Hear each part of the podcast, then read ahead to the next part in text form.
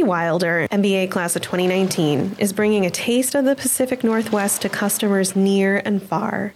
Her two-year-old online store, Salinity Seafood and More, features food and wares from Washington State. I've always been really drawn to food and the excitement around food, says the native of Whidbey Island. I knew that would be my journey from the time I was a teenager. You're listening to News from the Nest, the latest stories from Bentley University. Her preparations for the venture included earning a Bentley graduate degree and working as a tour guide for a Mass-based oyster farm and as a sales rep for a shellfish company back home. She credits the experiences for revealing what she calls the niche I needed to fill, telling the stories of local farmers and artisan makers.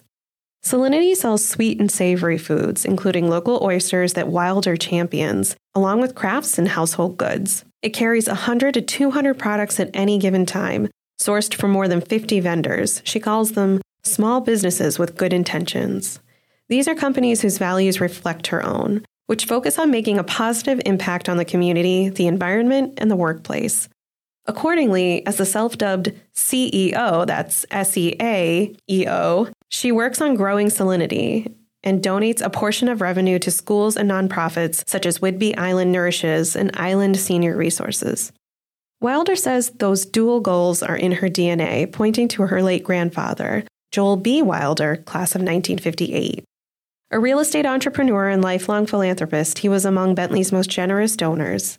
In fact, you might recognize the name. Wilder Pavilion was named in recognition of his immense contributions to the university. He taught me to deal ethically with others in all matters, says Wilder, and to always give back. Catching Up with a C E O was written by Mary Kay Pratt and read by me, Kristen Livingston. It appeared in the summer twenty twenty-three issue of Bentley Magazine. To learn and read more, visit bentley dot e d u slash magazine.